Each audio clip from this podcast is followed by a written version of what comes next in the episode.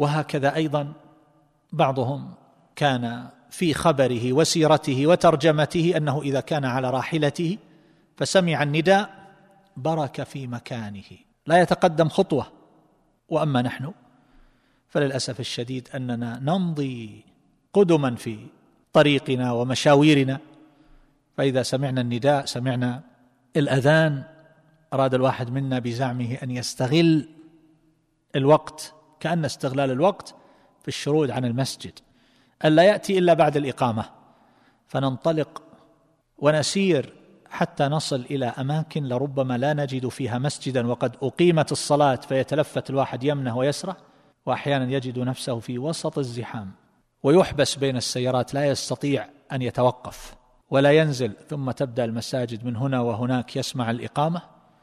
ثم بعد ذلك يسمع التكبير ثم يسمع الركوع والرفع من الركوع ثم الثانية ثم الركعة الثالثة ثم بعد ذلك يتوجه إلى مسجد ويجد أن الناس قد خرجوا وينطلق إلى الثاني ويجد أن الناس قد خرجوا ثم ينطلق إلى الثالث فيجدها حسرة.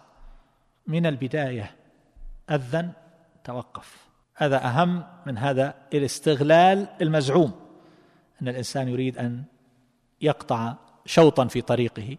فقطع الشوط في طريق الآخرة أهم وأولى من هذه الدقائق التي تعطل سيرك إلى الله والدار الآخرة. هذه المعايير الصحيحة أيها الأحبة والمقاييس. متى نربي أنفسنا على هذا؟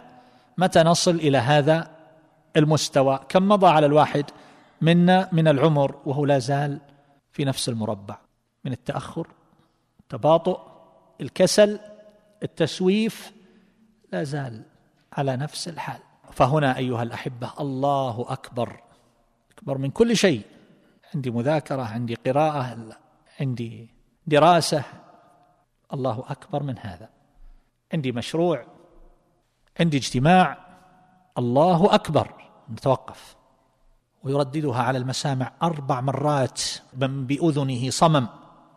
يسمعها شاء أم أبى. ربما ما سمع الأولى فيسمع الثانية فإن لم فالثالثة فإن لم فالرابعة. إذا لا يسمع الرابعة ماذا عسى أن يسمع؟